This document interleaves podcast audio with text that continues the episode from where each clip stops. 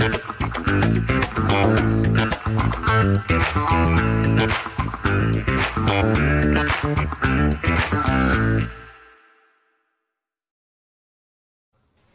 that kicks ass. Just saying. Hello, everybody. I'm Rainer, and we are joined today by the lovely Dylan from Small Talk, and of course my uh, man with a plan, Seth. Which is ironic because he never has a plan. Otherwise, he wouldn't have been late today. I was gonna say I really don't have the plan, so thank you for that. But you know, All right. Well, before we get started today, we want to thank our spotter, our sponsor. God damn, oh, got me screwed up already, Seth. Sponsor Watto Scrapyard. If you want anything done, Black Series One Six in Star Wars universe, he is your guy, and what a guy! He does amazing work. Let me tell you. We actually added one of his recent th- uh, works that uh, I put uh, added my collection today. Let's take a look at that. So this is a Sith pure blood from uh, from Star Wars: The Old Republic era, and uh, what can I say? Wow, this this thing turned out great. What do y'all think? it looks fantastic, dude. Dark Side Customs and knocks the paint job out of the water every single time. Every figure, every head sculpt I've ever seen. Holy crap! It's a work of art. Yep, indeed. And uh, this was painted, of course, like you said, by uh, Dark Side Customs and Ian over at OFAC. You want to hit him up, he will definitely get you sorted for a, a good cost as well. And who better to paint your new Watto Scrapyard head sculpt? Mhm. And Watto, I mean, dude, that that is a clean head sculpt. I don't know how he manages to pull off. I know if I tried to, it would not look that good. It would look ugly. It would look that? terrible. What's that character again? So that's a Sith pureblood. So it's a race of uh, Sith from the planet Korriban. So a little background information since you asked. Um, so in the old legends before Disney trashed the EU, but we're not going to go into that. Um, he, the dark, the Jedi were originally called the Jedi, and they fought the Rakata during uh, during the ancient Force Wars. And basically, after the Rakatan Force Wars were done, the Jedi split up into what we now know as the Jedi and the Sith. And the Sith, the were still fallen Jedi at this point, went to Korriban, escaping the Jedi after they just had a massive war with each other. It was basically kind of like a massive civil war.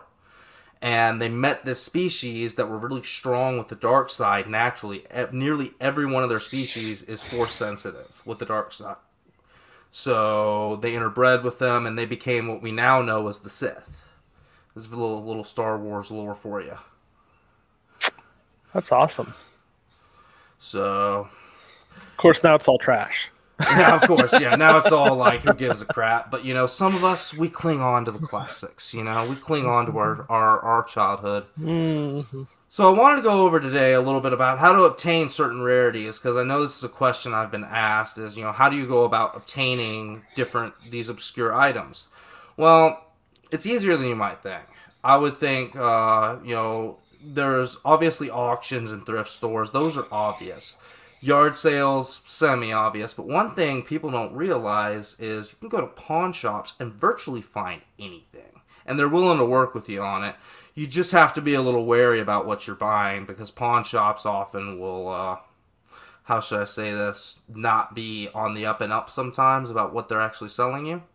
So you always want to go in knowing what you uh, have, knowing what you're buying, and always ask the proper questions.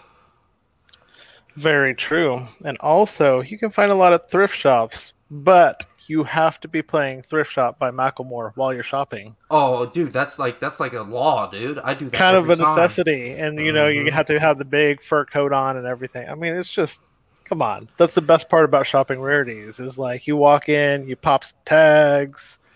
It's just Mhm. a fun time. Yeah, and you know, I'm still trying to find a fur coat in my size. They unfortunately don't make those easy to find in triple X.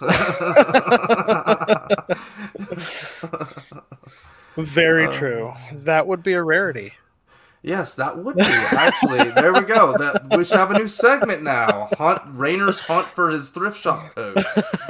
We'll, we'll, we'll do an update every year. Oh, nope, Mm. didn't find it yet. Oh, I found it.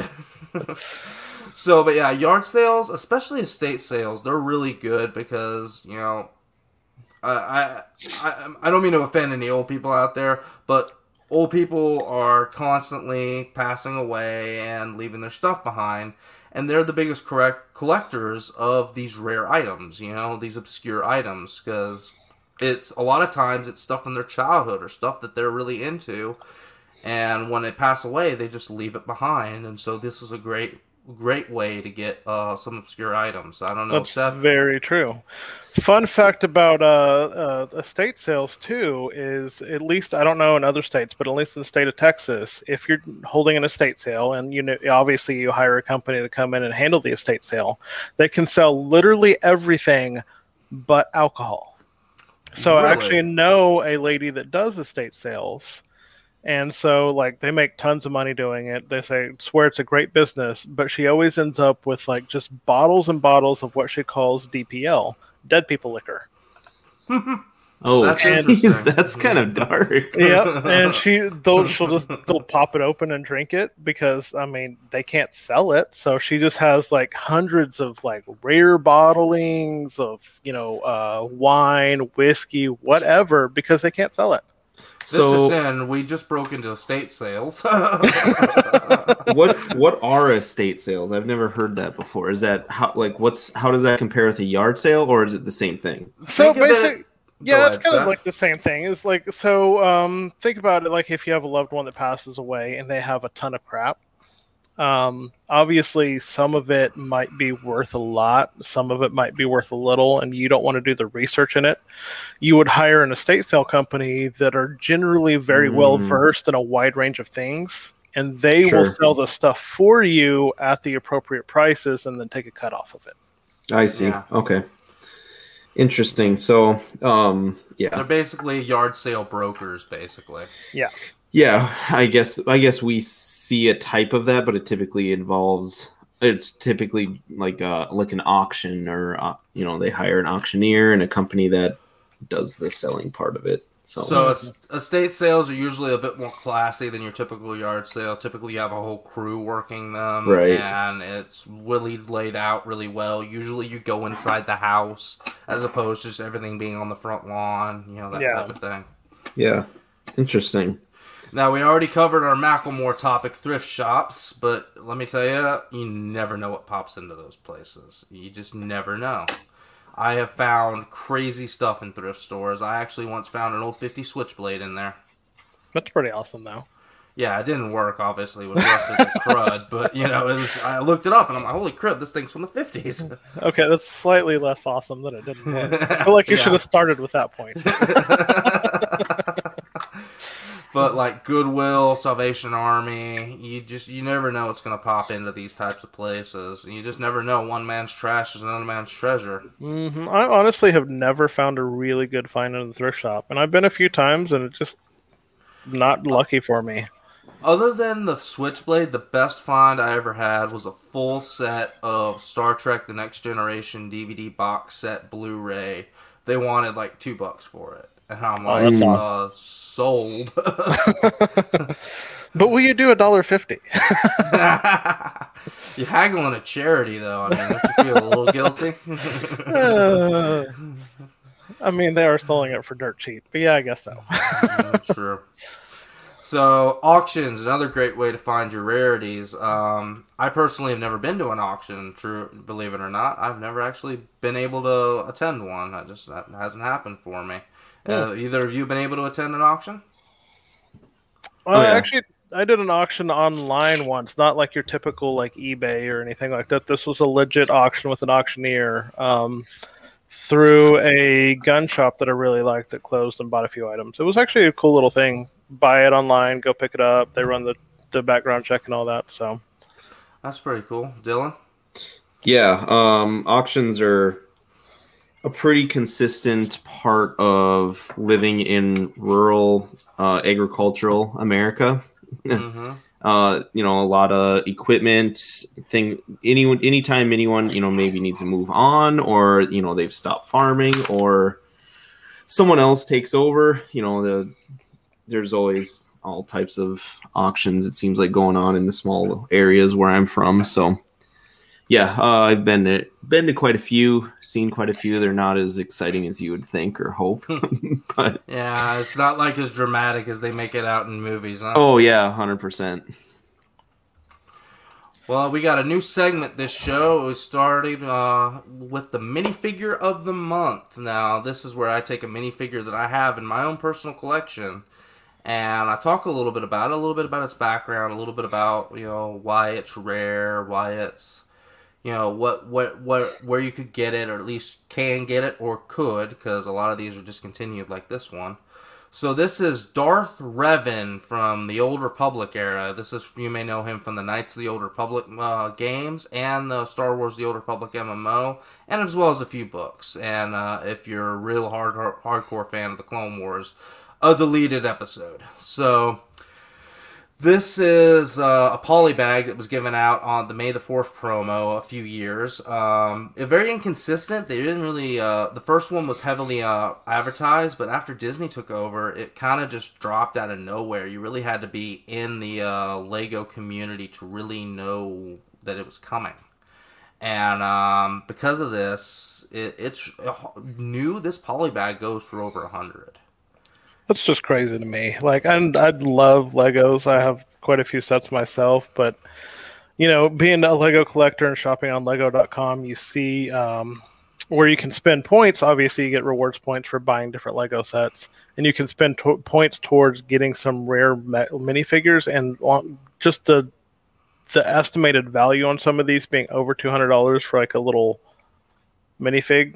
I mean, crazy. Well, and part of the reason this guy is so expensive is because he's a Legends character that was just up until recently was no longer considered canon. So the fact that they even did a promo shocked the heck out of me, and I was lucky enough to be at the mall at that point when they were doing the promo. yeah. What what year did you say that was? Oh my gosh, that was I believe 2017. I want to say I may be I may be mistaken. It may have been 2016. Okay, yeah, because that that like artwork in the front with Darth Vader, I feel like that was a long time ago, but Yeah, it's it's an older it's an older poly bag, and some of the uh, the original release of the poly bag was even before that. But uh, so a little background about the character. Um, so Revan, uh, I'm not gonna go too deep into it because we could be here for ten hours. Because Revan's like one of those characters. He's really iconic and has a lot of lore. But he was the he was the uh, main character of Knights of the Old Republic one, and you didn't find that out. Spoiler alert! Till halfway through the game, that you were playing as this guy. And basically, he one of his most famous abilities was he was able to use the dark side without succumbing to it, and he was able to channel both the light and the dark side simultaneously, which was thought to have been impossible. He was a very powerful, and up until uh, up until his death, he was one of the most powerful Force users to ever live. That's awesome. He changed sides a couple times, and Yeah, he, he kind of got a little schizophrenic there. Yeah. he uh, he's like, oh, I'm a Jedi, now I'm a Sith, now I'm a Jedi, now I'm a Sith, now I'm a Jedi, now I'm Gray, hooray! uh, it was just one of those things that you had to have been there and played the games growing up, but he is a very iconic character. yeah, they need to remake them or remaster them. You know, they're remastering Republic Commando, which I'm glad, although you only if you uh, have to have a PlayStation 4 or a Switch in order to in order to play it right now. But Switch for the win.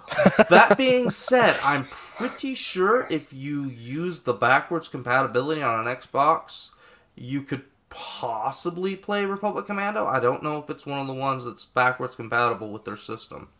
Xbox is typically pretty good with that, but Yeah. Yeah, the new consoles are rarities. You guys could just cover hunting those I got one things. sitting in my room. I got one sitting in my living room. I got the PlayStation 5.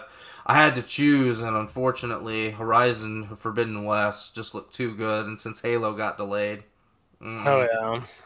oh, Yeah. I don't even know how you got one. Holy crap! I've been searching for months and have not been so lucky. You want to know the secret?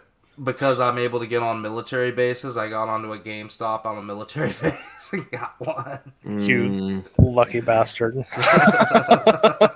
That's the only reason I was able to get one. I didn't I honestly didn't even think about that. Yeah, holy crap, that's a whole probably untapped market right there. That's true. All right. So, so switching to Saber news. Um, for those of you who are haven't seen our show before, we sometimes will cover custom sabers. Which, to give you a little background, these are unlicensed companies that make fan prop replicas of famous character sabers, or just come up with their own designs. But because of the fact that they're not officially licensed products, they can't call themselves lightsabers, so they call them sabers. And so there's a few companies here, Saber Forge, Ultra Sabers, and Saber Trio, uh, that we're going to cover today. Saber Forge was partnered with the Make a Wish Foundation on their Eco Sabers. So Eco Sabers is like, it's kind of like their bargain saber. It's hard to explain without going into all the different tiers, but basically you have different tiers, levels of sabers. You know, Apprentice being their lower end, um, you know, Elite being their nicer stuff, and then of course their their God tier, which is uh, their exotics, which are super expensive. Um, but then you have when you that just buys you the hilt, and then when you buy the hilt, you choose different levels of electronics, how many soundboards you want, how many different colors, etc. Highly customizable. Their eco sabers are we have a hilt, this is what it comes with, take it or leave it. So they're partnered with Make a Wish to uh, donate a portion of their profits on their eco sabers to uh, obviously to Make a Wish. So if you have your eye on Eco Saber and are looking to donate to charity, yeah, kill two birds with one stone there. Mm-hmm. And honestly, I looked through the Eco Saber pricing; it was like 120 bucks for like a 100? decently, you know, fitted out little saber. Like not yeah, bad. They're not, they're not, bad at all. Um, yeah, 129 on the website, I think. yeah, it looks like. Yeah, Saber Forge is known for being a bit more fancier with the hilts, but they they can have sabers anywhere from fifty dollars to a hilt to all the way to you know six hundred dollars for a hilt. So you know it's it's not bad if you're getting an Eco Saber. It's not a bad way to go. Now, Ultra Sabers have started their winter sound sale. Basically, that just means you input a promo code if you're buying a saber with a soundboard, and you get uh, a certain percentage off. I believe it's 10 or 15 percent and uh, they have uh, they and this is my personal opinion they have excellent sound. However their hilts i don't like the designs as much as some of the other companies but this is just me. There are obviously tons of people out there who love ultra sabers and you know they're they're a great product uh, so if you're looking to get an Ultra Saber, maybe now's the time. Uh, Saber Trio, and this is this is the big company here, one of the big companies at least. They're on. They're they're a company that's trying to compete with Vader's Vault, which is basically where you go and pay like twelve hundred bucks for a saber. Um, so Saber Trio is more economy friendly. It's more you probably pay about six seven hundred dollars for a saber, but they are dang close to the quality of Vader's Vault and they uh, typically don't when they when they have uh, because when the pandemic started they uh, shut down or their website and said all right we're not to take we're only to bring up the store when we have uh, availability to take orders because they were getting swamped with orders.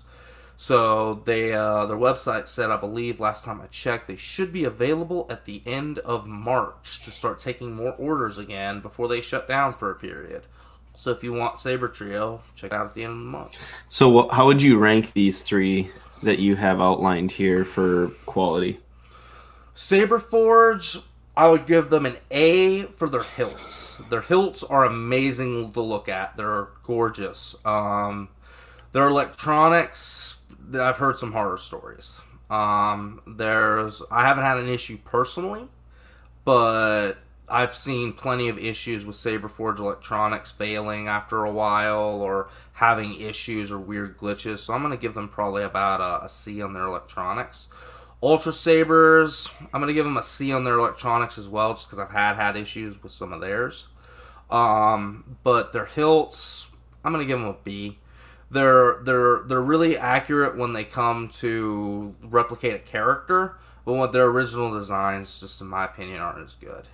Uh, that's just me personally, you know. But take it or leave it.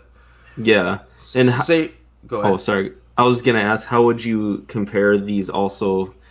like for someone who d- hasn't ever seen these, like me. Uh, well, I guess I've I've seen them around, but I don't. I know nothing about them. So how would you compare them with like the mass-produced ones, like The Black F- Series. yeah, Black Series FX ones? Night and day difference. Um, just a regular low tier Saber Forge or Ultra Sabers with the lowest sound package you can get with one cut blade color and one sound font will blow anything you buy from Hasbro out of the water. I will just be dead honest with you. Um, the they're amazing um, and there's like i said there's there's dozens of these companies out there so there's never uh, a lack of variety but i will say uh, you pay for quality so you expect to spend about three to four hundred dollars on a saber minimum when you buy one but it's gonna blow anything you have uh, from Hasbro out of the water. And the nice thing about most of these companies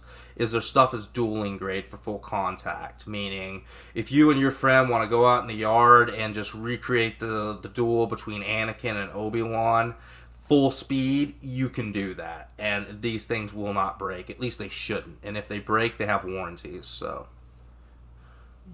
Very That's cool. awesome. Okay. I need So a say- dueling saber. hey, I'm the man, man. You know, come come check a look at my arsenal.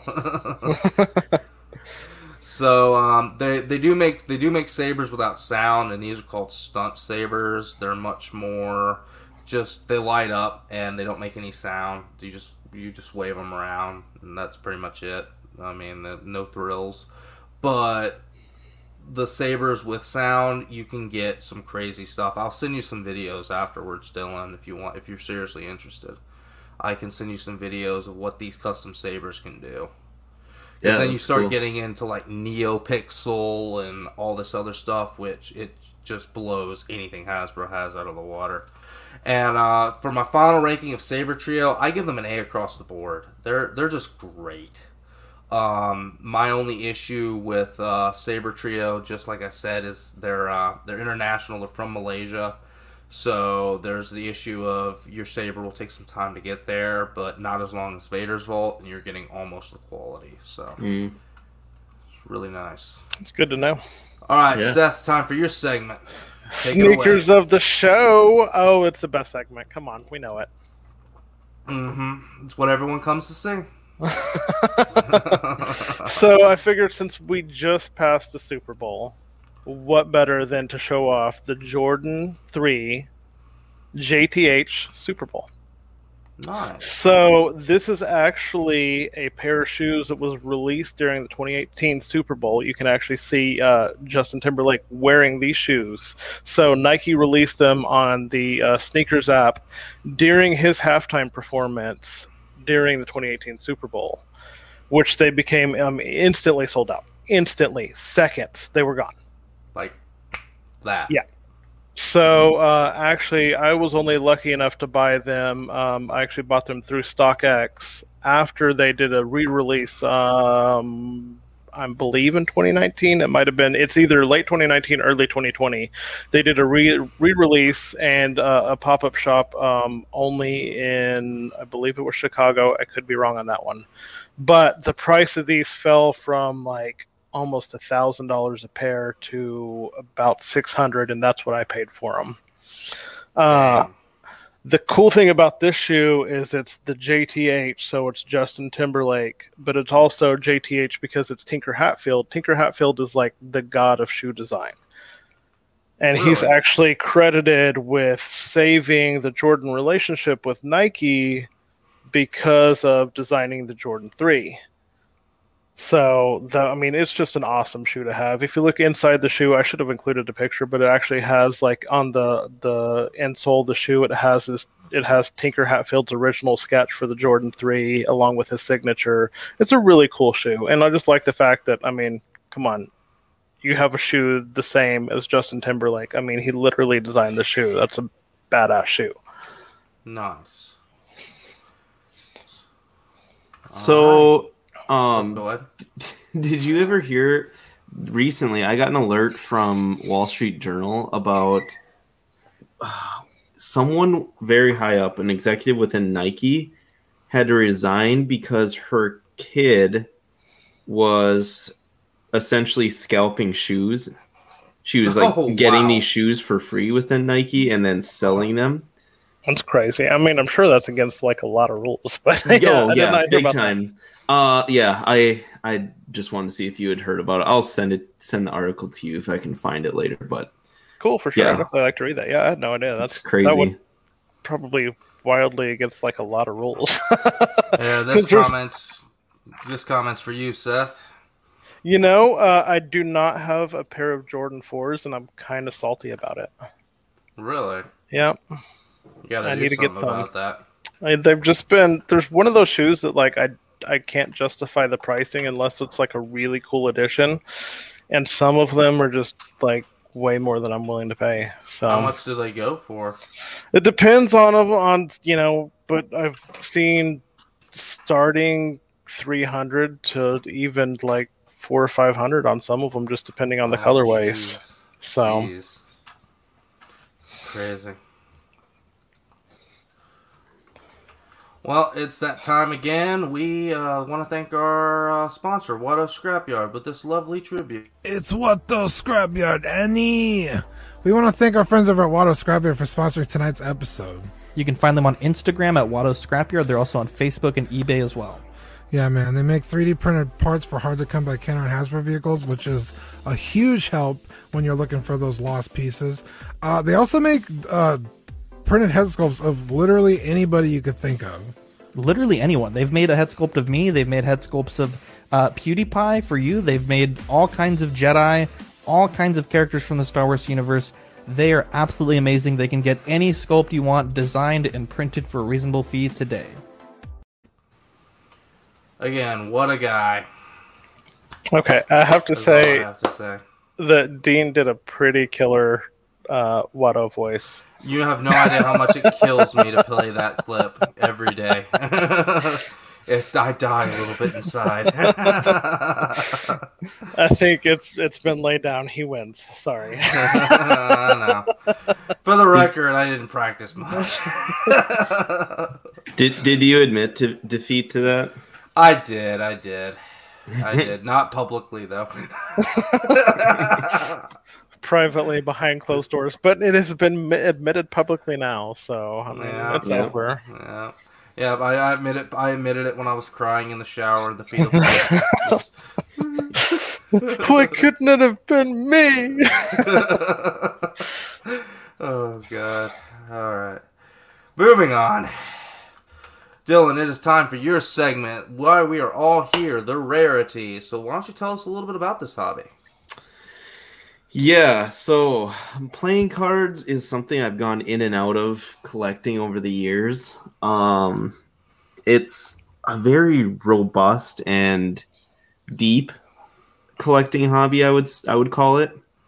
It's it's very it's interesting. That's for sure. Uh, there's all sorts of shapes and sizes of artists out there um you know designers things like that. Like um, i guess like among the three um the bit there's three big ones that i collect or that a lot of people seem to like overall. Uh but first i guess just some a little bit of background about playing cards. Not a lot of people know this. Um so pips are like the you know like the clubs spades things like that the little emblems. Um and then you know the face cards are typically called the courts uh, and fif- the 52 cards in the deck actually represents the 52 weeks in a year. Um, the four suits represent the four seasons. Uh, 13 cards represents 13 weeks in each season, and then the 12 royals or um, courts as as in that sense, the 12 royals in certain ones would represent 12 months. Two red, two blacks represent four different solstices. Um, Wow. There's some some people say as well the four suits al- also represent the four natural elements. So like hearts, water, clubs, fire. Um, diamonds are earth, and then spades is air, I believe. Uh, so yeah, so there's a lot of a lot of uh, symbology and art that goes into creating them. Um, when people look at like a deck of cards, uh, you know, there's like the standard deck, and then a non-standard one where you'll see the artists or designers strafe off a little bit, quite a bit, like that. Like the two. So I'm sh- in the pictures here. I have quite a few to quite a few flashy ones. Um, but so like I'll put this one up to the camera, for instance. This would be like considered just like a straight standard king. Yeah, something you buy at Target. Right, exactly. Um, yeah, and there are some really cool ones uh, that you've probably seen at Target, like Star Wars has uh, a partnership with Theory Eleven, a company called Theory Eleven. Uh, they're they go for about nine ninety nine at Target, and they're pretty cool uh, decks. I remember Actually- when I was uh, when I was a kid, I bought the Women of Star Wars deck. you say that like mischievous. that deck, that I, deck I gets- needed it for playing reasons. So yeah, that. I figured there was a story there. I'm sure we don't want to hear it. Yeah, yeah, you really don't. Deck started getting sticky. It's All like, right, What? so What? Jesus, this guy really likes uh, the Queen of Spades. Wait, who who was on the Queen of Spades? I don't remember. I was just making that up. Sorry, go ahead, Dylan. no, that's fine. So this would be considered like a custom court card, or you know, if the if the pips would be a little off with, um, like the diamonds, the diamonds here in this seven card, you can see like the it's a little bit up here instead of in the middle, and like the shape of them. Um, so yeah, there you know, there's all different types, and then the printing companies. That's another uh, big way that people kind of um, decide their cards and likes. Overall, with within the hobby, I would split it into three segments of of card collecting that people enjoy the hobby for, and every one of them are are different uh, in their own way. So, magic cards um, for like magicians and things like that. A lot of times, there's they're marked cards, cards that help them out with their magic tricks. Sure. Um, you know, they're they're going to be fancy standard cards essentially.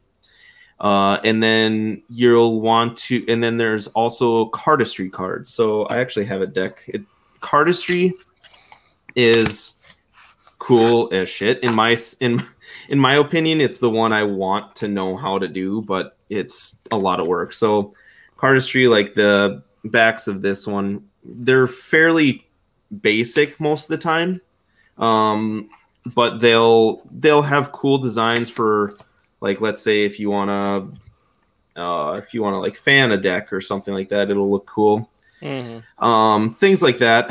They they like those sorts of things. And then the one that i probably lean towards the most because i don't have i'm not really big into magic and cardistry takes a lot of time to learn. I'm starting to try and dabble but man you got to work at it for months to get the hang of it. I can imagine.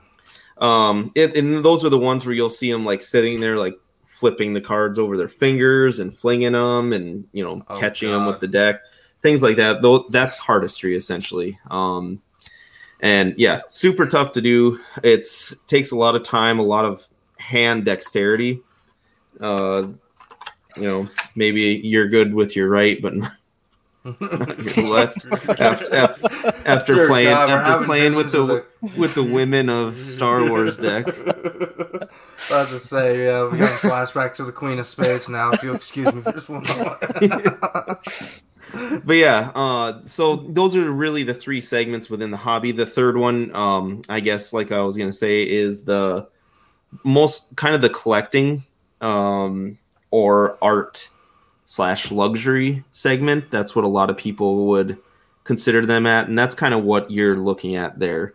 Um, so that one is done. It's an Arthur Arthurian deck. It's called um, done by a company called King's Wild Project. There's the three big designers that I'm a fan of. Um, Jackson Robinson with King's Wild Project. Uh, if you, you, they have some of the more aggressive marketing that you know you'll see on social media quite a bit. Um, Lorenzo Gad, uh, I forget how to pronounce his last name, but I believe it's Gaggio, Gaggiotti Gagiotti. Uh, he is in charge of uh sup manny he is in charge of Stockholm 17. Stockholm 17 is a big kind of cult following um, brand. They I know a lot of ways of only getting their brand is becoming a Patreon, and you know you donate a certain amount of time, and then I believe with Stockholm you get like a big all-in-one package of a bunch of rare cards and things like that at the end of the year. Um, and then one of my favorites is Gianni Moroni. Uh, he is in charge of what's called a company called Third Way Industries within the within the uh, hobby. I probably have the most from King's Wild Project, Jackson Robinson, like the invocation one that I was showing you here, the platinum one. It's pretty cool. Wow, That's yeah, cool. that is awesome. Um, so a big thing like with I know a lot of like cardistry and magic players, a lot of them they pay attention to the type of card stock. There's a ton ton of different card printing companies out there and different card stocks and finishes um, that people that's fairly important into the handling of the cards or like the thickness. A lot of people that are into uh, cardistry or you know working with cards typically like to point towards the workability if the cards stick together a lot they don't like that they would like kind of a you know a smooth um and then like i said the thickness so here i'll try and show you the best i can i tried to show in one of the pictures but it came out bad it was it's hard to relay but um so you can see like the thickness is here it's kind of Oh, tough yeah. to see but I um can see it. Yeah. Oh, okay, yeah. so that's a big deal i know a lot with with players uh but like the collecting ones like the shinier ones that you'll see with with uh kind of the foil they call it the foiling within the card. Those ones typically have to be a little thicker for that reason. Um so you'll typically see the flashier ones be a little thicker. But uh yeah and there are some some that can be done right. But the main printing or pr- main companies you'll see is the the USPCC, the United States Playing Card Company. I know that's a very popular one, obviously within within cardistry and magicians, just because of the quality of the cards. They seem to last a long time. Uh, it's been around forever. The company, based off Wikipedia, I didn't know this, but has been around for 154 years, and its headquarters was in Kentucky. Um, and recently, they actually got bought out by, uh, or uh became a subsidiary of what's another card manufacturer called Cartamundi. Um, they're out of Belgium. Cartamundi is, and I know a lot of people like had always relied on Cartamundi to create some of the fancier decks. Uh, I mean- and oh yeah, go ahead. Oh, I was gonna say, let me, uh, go finish your statement, then I'll ask my question. Oh, they just they just rely. I was gonna say they just rely on them to for some of their fancier ones, but they're typically more expensive. Um, another one that you'll see is Expert Playing Card Company slash Legends Playing Card Company. Um, they're kind of ran by the same. One is in China, I believe, and one is in Taiwan. I want to say. Taiwan, huh? Yeah, um, and they're t- they're looked at as not as highly regarded among the community. That thick one that I showed you, um, that I put up to the camera there, that's actually a, a deck called Solstice by King's Wild Project, and that one's done by Expert Playing Card Company. Um, and I think the deck is cool, but like I said, it it can be tough to work with and shuffle around and things like that because of that reason. Um, but yeah, they're they're typically cheaper, and that's a lot a big reason why companies that have like a super artistic feel to them kind of gravitate towards them a bit. But uh, Mm. what was your question?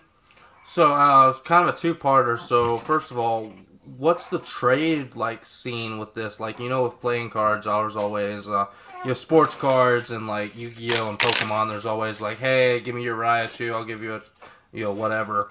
But um, what what is the trading of decks like? And is there like a are there Facebook groups for that?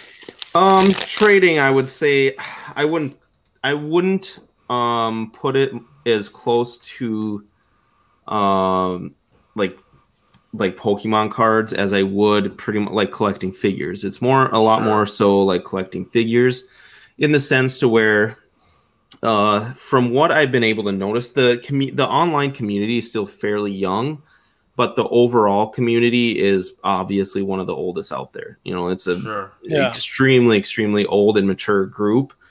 Um, I'm I'm super surprised by joining the groups. How many people are, you know, how often a day do you see in like, uh, like hot toys groups or figure groups people, you know, bitching about scalping and things like that? Is as it's you know something they're surprised by or you know don't enjoy or something like that it, in this hobby it's almost like a lot of the collectors are well past that they're you know it's just part of existence and a lot of these cards have have runs or you know in their in their minds low low run numbers you know you'll see some of 200 um, i have one of my most prized cards uh, that I got actually out of random. It's in this case. I'm not going to take it out, but Wow. it's Oh, six. it, it's six out of eight, Wow. and it's a it's a gilded deck. But it was super.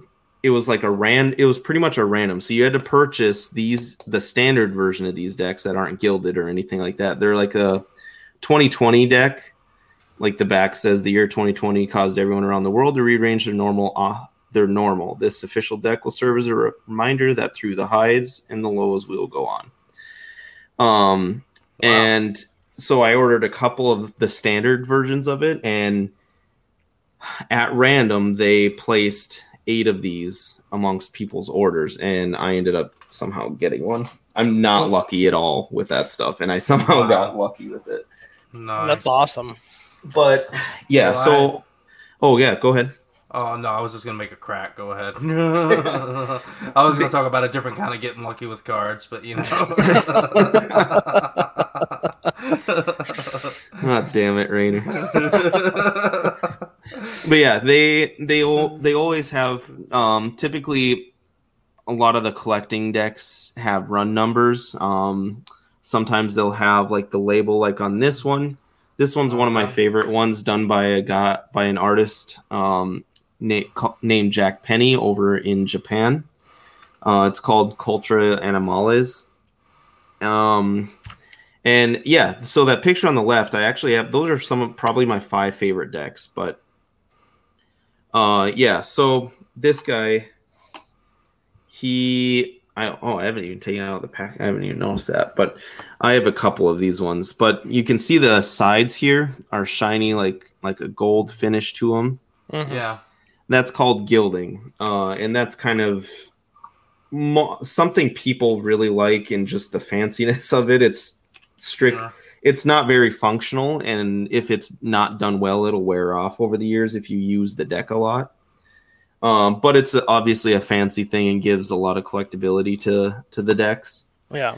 um, but yeah and so that picture on the left are some of my favorites that i have in that that one that you kind of have on its side there um, the Mhm. one on the way left is is uh actually like a playing card collection day card that they do every year i think in october and this one was the 2019 fourth annual version. And i only have one from this. There's a set i believe of six of these. And you can see there's only i think 250 250 of these ones. But these ones are actually based off of um artists or the some of the buildings and palaces within morocco over in africa. Cool. and yeah and the the cards they have like i haven't opened this one because i feel because i feel bad about it but um I I'm not yeah, I haven't said the, any of the prices of any of these. So uh, they range They obviously like anything.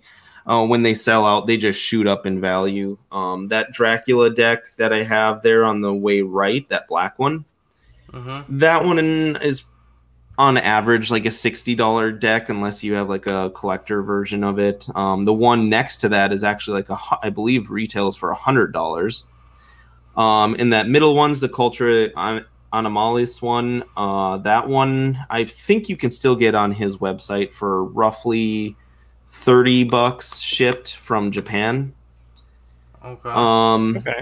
And the one on the left was 40 bucks. That's tough luck. And that one the reason that's 40 bucks is because that's an artist proof version which artist proof means that it is um essentially a, they're the same cards, kind of in a sense, but uh, they're edited by the artist in a way to where there hasn't been much work done, and they're typically very limited. So that one is actually one of fifty Okay. um, made, and then the one on the left was the one that I showed you from the U- the playing card day. Um, but yeah, the these ones were designed in Morocco, and these ones actually fetch a pretty heavy price. That's why I don't have the entire set. The entire set goes for four hundred plus nowadays. So that uh, that one that's like the one out of eight that you showed earlier from that commemorated 2020. What would something like that be worth now, and what would it be worth like in the future? Uh, I mean, right off the bat, it's going to be worth a ton. I would say it really just depends on how badly people have it. The tough part is, is when we see the market fluctuate within figures. You know, like you're able to have, you're able to have a segment like what um, Zach and Dean have on Collecting Weekly, where they talk about uh, what's what's that called, movers and shakers. You know, you like you can and like Seth talks about it all the time with his shoes and how quickly like the prices can adjust and go up and things like that. Um, it can it really just varies so much because some of these cards are not you won't find them on eBay. You know, like if you want a Hot Toys Doctor Strange and he sold out, yes, his price is up, but you can still get him if you want. You'll find Yeah. him eventually. Whereas some of these cards is literally luck. If you run into if you want one and like these things, I think there may be three or four listings on eBay where I could probably get some of these of the other stuff from the set. So yeah, it you know low low numbers like that, it's essentially going to be priceless. Whatever whatever they want to create create it as. I've seen the Yes. artist proof one, um, that tough luck one. I've seen that one go for 120, uh, right? Like not long after it's sold out, which was uh, within minutes. But um, yeah, it's it really just varies uh, depending on what the buyer has it listed as, and obviously how badly the the seller or the the seller has it listed and how badly the buyers want it. Really, it just So it it's both really a ranges. buyer and seller market. It's not just a buyer's market. Right. It's it's tough to gauge. That's a long-winded answer to your question because it's just it's tough to gauge because you never fully know um because there aren't anything to go off of it. Like you'll see with like our our hot toys like gradually creep up, you know, in price or like if in the in the sad way when black when uh um Uh, Chad Chad Boseman yeah passed away his you know shot up overnight Yeah. but you know those are things you can almost expect whereas like with these it just kind of comes down to there's not it's not as clicky or uh, as reactive i would say. It's it's literally so much more personal preference. Um, i know so, you know some places where you can where you're ordering you know a special number deck some places will even allow you to give your preference for a number out of you know like let's say a hundred. Like those those two I have sitting there, for instance. Um, those are those were made by uh, a magician, and he teamed up with one of the most high end uh, card printers slash designers in the really in the hobby, um, kind of in the game called Lautrec uh, or Oath Playing Card Company. They they're very intricate in their designs. Again not the most uh, functional deck but they're typically uh, just beautiful decks overall. Uh, a lot of work goes into them uh, i believe he's greek based hmm um, but for instance those two there's a hundred of each of those the green and the purple sets made. And I bought some and I messaged him afterward or after I purchased them and I asked I asked them on there if I could request a number out of a hundred. And they said yeah shoot it over. We'll see if we have it. And sure enough they did. Um so you know those those things are pretty cool it it definitely is more of a personal hobby for a lot of people you know some Yeah. people may love uh, a lot of work done. Like so, I mentioned one as one of the designers. I mentioned uh, Lorenzo from Stockholm 17. Uh, like I said, he has a huge following. People love his work. Um, what he's done in the past, he's it's pretty famous, um, kind of within the hobby. But I've just never really connected with his. I've haven't gotten huge into it. Um, Third Way Industries, I'm at, I'm a Patreon there, uh, to the point to where I get a couple rewards every couple months, and the point of it is like our our own Patreons. You know, you have to understand that you're there to support these guys. Is the, that is what these guys do. Um, every once in a while, you'll get other people uh, that are smaller in the hobby. These the three that I named are very well established, uh, where they don't need a whole lot of um, other types of income or funding. Whereas a lot of other designers, they still depend on Kickstarter. I think I've talked about that before on Small Talk, but Kickstarter is a huge platform for card collecting.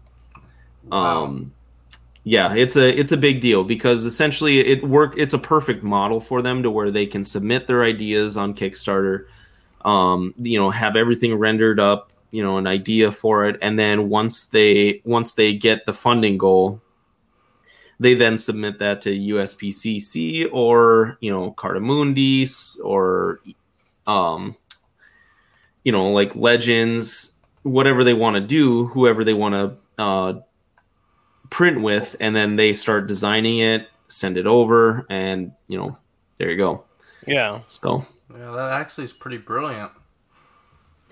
yeah it's a it works well and it's really the and you also have to understand too you know, it's one or two guys running the show here but oh yeah so that one on the left there that crypt one Mhm. that's actually kind of cool so that's done by that high end one cl- uh, Lautrec designer or his company is oath playing card company uh that deck actually that's a three 250 to 300 dollar deck right there Holy crap. but I, that retailed for fairly high too. I think it retailed for like sixty to hundred bucks. I think hundred was like a late, a late bird to it. Um, but they are. I can't remember exactly how many there are of them. I don't think it's a ton, but so I have it. I'm not gonna. Let's see, five hundred. So I have four sixty seven out of five hundred. But this one is re- it's interesting because there are no pictures of this on any social media or the web. So he made it a huge point when he came out with this to keep it to yourself and enjoy it with yourself. Like, do not post on social media. It's called Crypt for a reason, essentially. That's kind of obviously the theme of the deck and something I want to leave it as. And it actually won in what's called one of the cooler websites in the in the open i would get crucified if that made its way to the if that made its way to the uh, to the community i would absolutely get crucified i guess i guess people did that on reddit and they just got murdered on there Oh, and yeah so it's it's literally just a respect thing you know it's kind of cool just you know collectors coming together to you know enjoy the one their that deck themselves Yeah. so yeah I mean, that's kind of cool, though. I mean, yeah, it's- I, it's a I can't cool think idea. of anything else like that. I mean, right yeah, it's a cool it's idea literally pretty awesome. yeah and um it it's interesting because it it is a super crazy looking deck.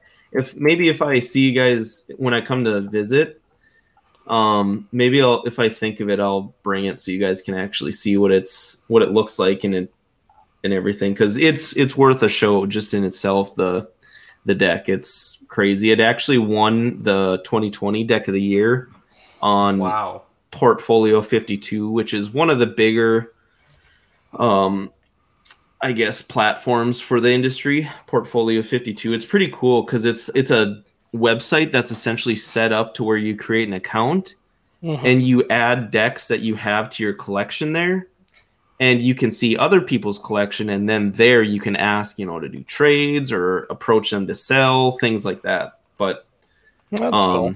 yeah, it's a it's a huge awesome. Huge platform, and they had a big this this was probably one of their bigger years. It's still relatively new, I think maybe a six year old uh, system, but this this year's awards were pretty fun. So they to put it in segments, how I explained it earlier, like they had best tuck case, which is like this. So on this queen bee set, queen bee set, this is a tuck case, this outside part. Mhm. Um, you know, best joker, best pips, which like I said are like, you know, the spades, clubs, diamonds. Um, best ace, you know, typically the ace of spades is the most um the typically has the most work put into it. Uh, and then depending on how the deck is set up, so like on this queen b one, like it's got this here, but they didn't rig the votes, Eddie. I I don't believe they did. Um, but mainly because there's not a ton of people that have that deck, but at the same time, uh, a lot of the people that are in the industry do that enjoy the the collecting thing do have that deck. So, um, but yeah, then you know it's it's pretty crazy. I know like so mystery decks are a big thing. Uh, the yeah, the Black Series Loot Gate. Don't get me started, Eddie. um, on the last show, Eddie got Eddie got a little feisty with with Zach. I was I was a fan of it, not feisty, but he was giving him pushback about his grinds his gears and love that Eddie. He deserved it. but yeah so it's a it's a pretty deep hobby overall. I i enjoy it. I'm starting to get into it. Like i said i go through waves with it. Hmm um and it's lately i've been into it as i as everyone knows i've covered on small talk realized that i don't have the room for my um figure collecting to really expand the way i want to do. So i'm starting to get very picky and choosy there. Um yeah. Well, I could see where this would be an easy hobby to get well into and still not take up a whole lot of room anyway. So Very much so, yeah. And if you get into things early, it's obviously like anything much cheaper. Um, a, lot of times, if you do back a, a deck that you like on Kickstarter and it's obviously successful and moves on, like those those B um, decks that you see, see there, you know, there's like the Super Bees, the Killer Bees, and then I showed you the Queen Bee. Um, those ones, they were that was off of the Kickstarter, and you'll get the best price during that Kickstarter for pledging to you know your certain rewards. If they're mass produced and then if there's or if they're not mass produced sometimes there'll be a little left over after the Kickstarter and they'll put that on what's called BackerKit. Uh, and that's how you kind of organize your uh, your pledges and you know you can add others in there that are left over and buy those as well but sometimes they'll be upcharged and then let's say after that, if there's more left, they'll go to other retailers, online retailers, and things like that. But then, you know, even more at that point. Um, So it's just kind of a step by step process. And the sooner you get into it, the sooner you're, or the cheaper, obviously, it'll be. But yeah, um, yeah, it's a it's a fun hobby. Like I said, a lot of them have uh, subscription. A lot of the big designers, like I said, King's Wild Project, uh, you can go on there and buy a lot of their a lot of their fancy decks that they do. I know some some people consider King's Wild um, gimmicky, but I I enjoy what he does. Uh, Jackson Robinson he do, he also like posts YouTube videos of him doing designing as he designs the cards, um, and it's really cool to watch. I sometimes like use it to fall asleep too because it's just relaxing. But um, yeah, it's uh I I enjoy King's Wild Project. I would say if if someone's trying to get into the hobby, that's a good place to just kind of start. Um and they have, you know, you can buy things that they have available if you want to uh hop on some of their subscriptions, you can. There it's a they have a couple different subscription options there that you can you can go into you know like gilded versions and sh- what they call their shorts which is like their fancy artist based decks um but yeah and the, a lot of the big designers have something set up like that, like Third Way Industries, and I know I'm forgetting a bunch or leaving a bunch out here, but yeah, there's a there's a ton of cool stuff that goes into the hobby that you don't realize, and Sounds um, like it. I'll cover this question real quick. Eddie, no, I did not get the ones that dropped. I missed those. When did they drop? Uh, Friday, Saturday, something like that. Dude, I've been so uh, I've missed a whole bunch on uh, just Jordans are popular. You can't get Jordans. You just can't get them.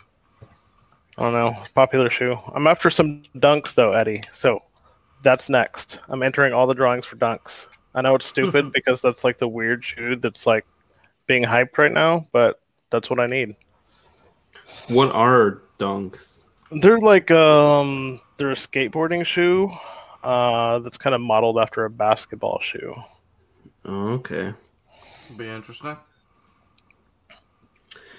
Yeah, that I I uh tr- did not know what I was getting into because I wanted to try and order that uh, that Boba Fett Adidas shoe that they came out recently with. Uh-huh. You know that green one with like the weird brown bag. Oh yeah, yeah, side. yeah, yeah. That one sold out so quick too. Yeah, I had no idea it was gonna be how, how insane that was, and did not know what I was getting into, and obviously did not get it. I don't think it's like I think you can still get it for You can get it for reasonable, but you Yeah. know, it's still more than honestly that it should be. You know? Right, And I, I think it's just the character because Boba Fett's so iconic. And You know, popular right now. the that that one because I mean even like because you the the same kind of or real close in there they did the uh the the Mando shoes they did uh Baby Yoda they did a whole lot like right one after another and Boba's was the only one that sold out that quickly so Damn, yeah. really? Oh yeah, he's for sure like across the board a very popular character. So my buddy, he actually got me to buy this this one, but he's into knife collecting. Mhm. And there is this one knife um, by a company called Microtech, and it's Mhm. called Special Bounty Hunter or Bounty Hunter, and it is very. It's a pretty sweet knife. There's a bunch of different versions of it, but uh, that one sold out within minutes. He said, and I hopped on the. I think I don't think it's done in production, or they're gonna kind of do another run of it um, because if you go to like certain websites, you can still pre-order it. But yeah, that one is a super cool knife, and he actually got me to order that one. I didn't. I'm, I'm not big into knife collecting or anything, but yeah, it it's just, like it seems like across the board, Bo- Boba Fett obviously sells. yeah obviously and yeah Eddie I do think that size 13s probably sell it really quickly I have the unfortunate happenstance of wearing a size 10 which you know is by far the most like standard size for a men's shoe. So also uh, they sell out really quickly. Yeah, see, I wear size 17, so I just get whatever I can find so you you can't ever honestly no. So um uh, randomly because i'm in all the different um shoe apps randomly they'll do like random like here's this shock drop is what they're called and they did a shock drop of some yeezys and the only size left whenever i saw it was size 17 You're kidding. no Hmm. that was the only one left so i should have bought them for you see you gotta have some some badass Aw. yeezys That would have been awesome. oh well, would have rocked them on the next show. Just put my feet up and like, yo, what's up? Never pictured you as a Yeezy guy, Rainer. Ah, I don't even know what Yeezys are.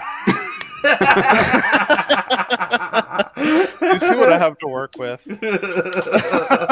You have you have a pair of Yeezys, right? I have actually six. I think I have six pairs. Mm. Actually, my wife has more pairs than me because she has a bigger foot than I do. so she, I wear size 10 Yeezy. She wears 10 and a half. And because 10 and a half is an odd size and Yeezys are exclusively done through uh, drawing, so I'm up against everybody else that's drawn for a 10, and she's up against the 10 and a half. she gets way more drawings than I do because of it being an odd size.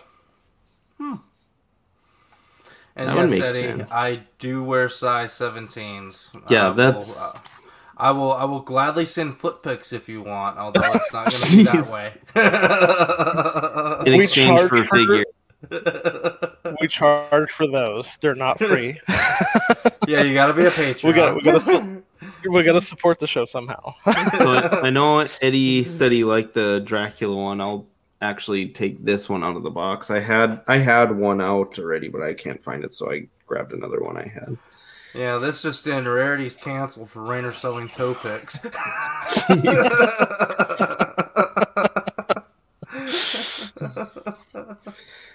Jeez. Is that is that to be honest, is that something we really want to see or do you have You do you have pretty don't. pretty fancy feet? you really don't. I have. um I'm not going to go into it, but no, you really don't. I mean, there's got to be a market for it somewhere, right? yeah, yeah. Starts with uh, porn, ends with hub. Oh Jesus Christ. Oh man. Somebody's going to be scrolling later and come across. them. All right, Eddie. So you can see these these guys are gold gilded. okay. I actually don't know who makes these. I should know that. I assume it's Expert Playing Card Company, but I actually do not know the answer to that. Shame on you, terrible guest. Um. so Oh, yeah, wow, this that is some Oh, of those the. are awesome. So the guy who makes these is a magician out who actually lives um in Romania. Uh, I I believe in the area like near where Transylvania and the whole Dracula legend came from. Uh, and so that's kind of the theme of of a lot of of his deck that he came out with. And like I said, I th- I believe he's a he's a magician. So yeah, these are pretty well received decks. That's pretty awesome. Yeah, I don't know. That's kind of cool. tough kind of tough to see with the lighting but yeah they're all they're black and then gilded uh, pretty cool looking So, do you actually play with the playing cards? Like, do you like play card games, go fish? yeah so amanda and i actually played with the invocation one not too long ago we played some rummy um nice. but yeah you can you can do whatever you want with them really uh, it just if you have some hardcore players like if you start up a poker game i I know a lot of people like to be so eddie there are red gilded ones um there's so the collector pack of these which i also have those ones i have not ordered because the whole pack itself goes for like 200 bucks um but i believe it's red uh black and gold gilded. I'd have to check what the third one was, but for sure red and um gold gilded is the the other one of these. But yeah, there you can I th- I think what that's unfortunately obviously we haven't been able to really like get people together to play cards, but yeah. um, one of my buddy that lives in a different town in college, we we played pinochle all the time. We played poker all the time, you know, for a little bit of cash, and you know, whipping whipping these decks out there would just it's a it's a little bit of fun. But uh, like I said, I mainly and I get a kick out of the really collectible ones that Mhm. you know they they'll they'll play but you know they're not going to slide across the table when you're dealing them out or anything like that Yeah. All right, fellas. Well, we need to wrap this up, but before we do, I have a little bit of an announcement to make. So Dan Lee is going to be designing some stickers for the Rarities podcast. Uh, we're gonna get two designs that we're gonna vote on. Ho- uh, hopefully, if we can get them done by next show, we're gonna put out a vote. Um, on the net we're gonna make an announcement on the next show we're gonna reveal the designs and then we're gonna put up a post where everybody votes on them and that will be the new rarity swag so definitely definitely if you can make it make make it make it uh make a vote because you know it helps out the show Yeah, and we'll try to print them in as low as numbers as possible, so they're super rare. Yeah, there, There you you go. go. Sign them and number them for everyone. Yeah, like negative five. You know, you actually have to give us a sticker. Come on, come on. All right. Well, it's that time to thank the Patreons here, and I know it's what everyone's been waiting for. Me stumbling through the damn Patreon. This is my favorite part of the show. Oh my god, I'm already I'm already feeling the headache. All right, so here we go. We got Ben Porter, Sean Fear, INCB, Rian Ian. Mendez, Eric Marshall, Quinn Aguirre, Leo Hernandez. I still didn't say Lemur. Thank God. Lemur Hernandez. King Louis, Mark Pearson, Paul Schreiber. I'm, I'm guessing. I'm sorry if I butcher your name. It's all part of the bit. Lisa Martin Bominski, Dan Lee, Deanie Martin, Stephen Crit, uh, Jason Nelson, Big Fern, King Zachary, Caesar Maroquin, Eddie Mendez, Eric Ruiz, Mario Cortez, Stephen Pershaw, Son Yutzi, so I'm sorry, Scott Bradley, Jesse Contreras, Steve and Maria Stanley, Lord Volditort, Eddie Manzares, and Joe Corpus. And soon we'll be joining the list, hopefully, is Old Bon Swamdy. But, you know, I gotta talk with Zach about that. uh, Who, I don't know. is that? Old Bon Swamdy, he's a, he's a character on Warcraft. Oh, I was gonna become a Patreon and take that name just because I wanted a little bit of mystery. So, well, obviously the most mysterious is Lord Voldemort. oh, of course, of course, he is an enigma. Of course. that that wasn't terrible, Rainer. I would say after about the first ten names, you killed it. Yeah. yeah. Well, I'm getting better every time. The selective dyslexia is slowly setting in. All right, well, go I'm ahead. sad that we didn't go with the whole lemur though. Come on. Lemur, Lemur was a one-time thing. I don't know how that happened, but you know, it is what it is. All right, so become a Patreon for us. You can be get, you can uh, support the show as uh, Dylan was talking about earlier. It helps us a lot. Helps us bring this wonderful content to y'all, and you know, just be a pal. You know, throw us throw us a bone here and there. We work hard. We try to, anyways. It usually doesn't work out that way, but you know. Seth needs his Seth needs his turtle money. no, all right. So you can join us, uh, become a sweet angel for five dollars a month. Uh, you get Patreon exclusive swag from Collecting Weekly. Five months, uh, five dollars a month includes a, a sticker sent straight to your door, as well as access to the Ox After Dark replay. I've been on Ox After Dark. It's it's really fun. It's a really good time, and you know that's where the filter comes off. You think we were talking about the playing cards earlier, the Women of Star Wars? You ain't seen nothing yet. Uh, certified crispy, fifteen dollars per month. You get all the previous tier plus uh, the uh, certified crispy certificate on first pledge. Assistant with figure fixes from Zach himself. Zach the man, he knows what he's doing. The Ox Father himself. Exactly. Message me beforehand to confirm it's possible and all the benefits of the previous tier. The What a Guy, $25 a month. What can we say about What a Guy except What a Guy? Folks in this tier get a sign collecting live 18 by 24 silhouette poster on first pledge, doubles of all the stickers we send, one sculpt per year painted by Darkside Customs. As you saw earlier in the show, does amazing work Kills it. Awesome. Kills it. It's worth it there. However, you got to wait three months and all the benefits of the previous tiers. I feel like we need to add to the uh, the Sweet Angel tier that you're definitely going to have your name butchered by Rainer himself. Oh, of course. Yeah, we. I need to talk to Zach. I need to talk to Zach. Maybe I mean, Give that's Zach- that's the benefit. you, get, you get a free Zach pronunciation recording or spin, uh, Rainer. Yeah, you get you get you, you get your name turned into a lemur or some other animal. Dear God. All right. Send your hate mail and just regular mail to Collecting Weekly. Uh, we have our own P.O. box at 5886 De Zavala Road, Suite 102, Box 292, San Antonio, Texas 78220, uh, 78249, excuse me. Uh, check out our other shows. Dylan here hails from Small Talk, and uh, didn't you? Uh, you just combined with uh, collecting comics, didn't you? Yeah, we got Sean on there. Uh, he he has we he has his own comic book um, knowledge, you could say that he chimes in as obviously everyone knows in the small collecting world for figures, there's a lot of figures based off of you know comic books, comic variants, things like that.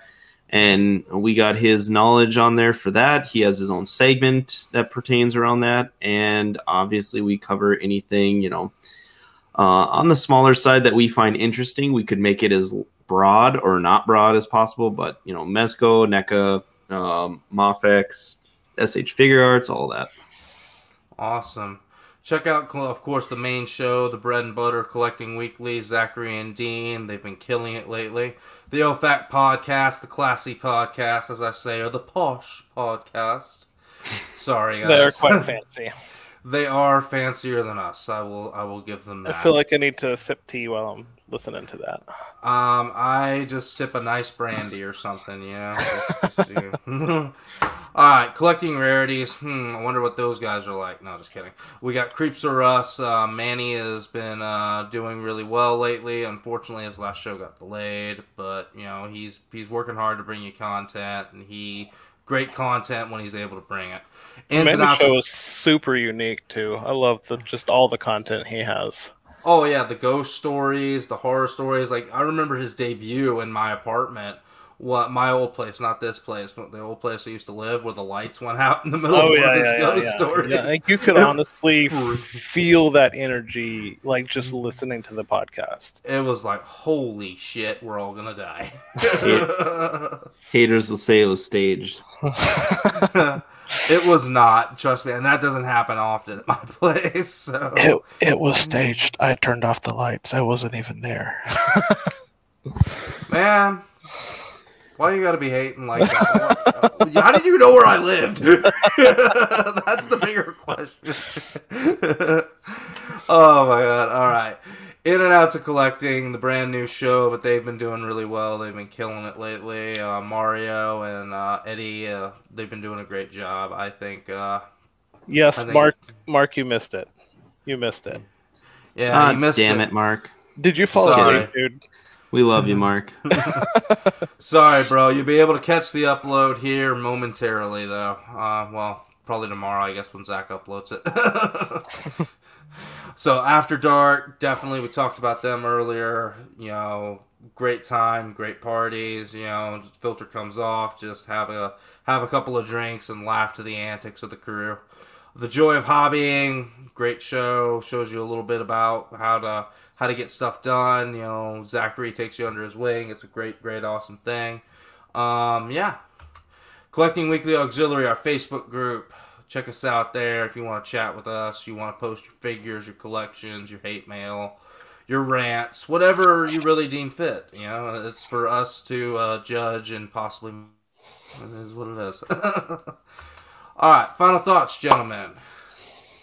Anything last you want to say? I need to get me a collecting weekly auxiliary slide for my show. That's a good idea. I can send you it to you if you want. No, I'll I'll create a different one else, like just to just so I don't we don't have the same one across. But yeah, uh, join the group collecting weekly auxiliary on Facebook. It is a lot of fun. It is fun. This has been a fun episode.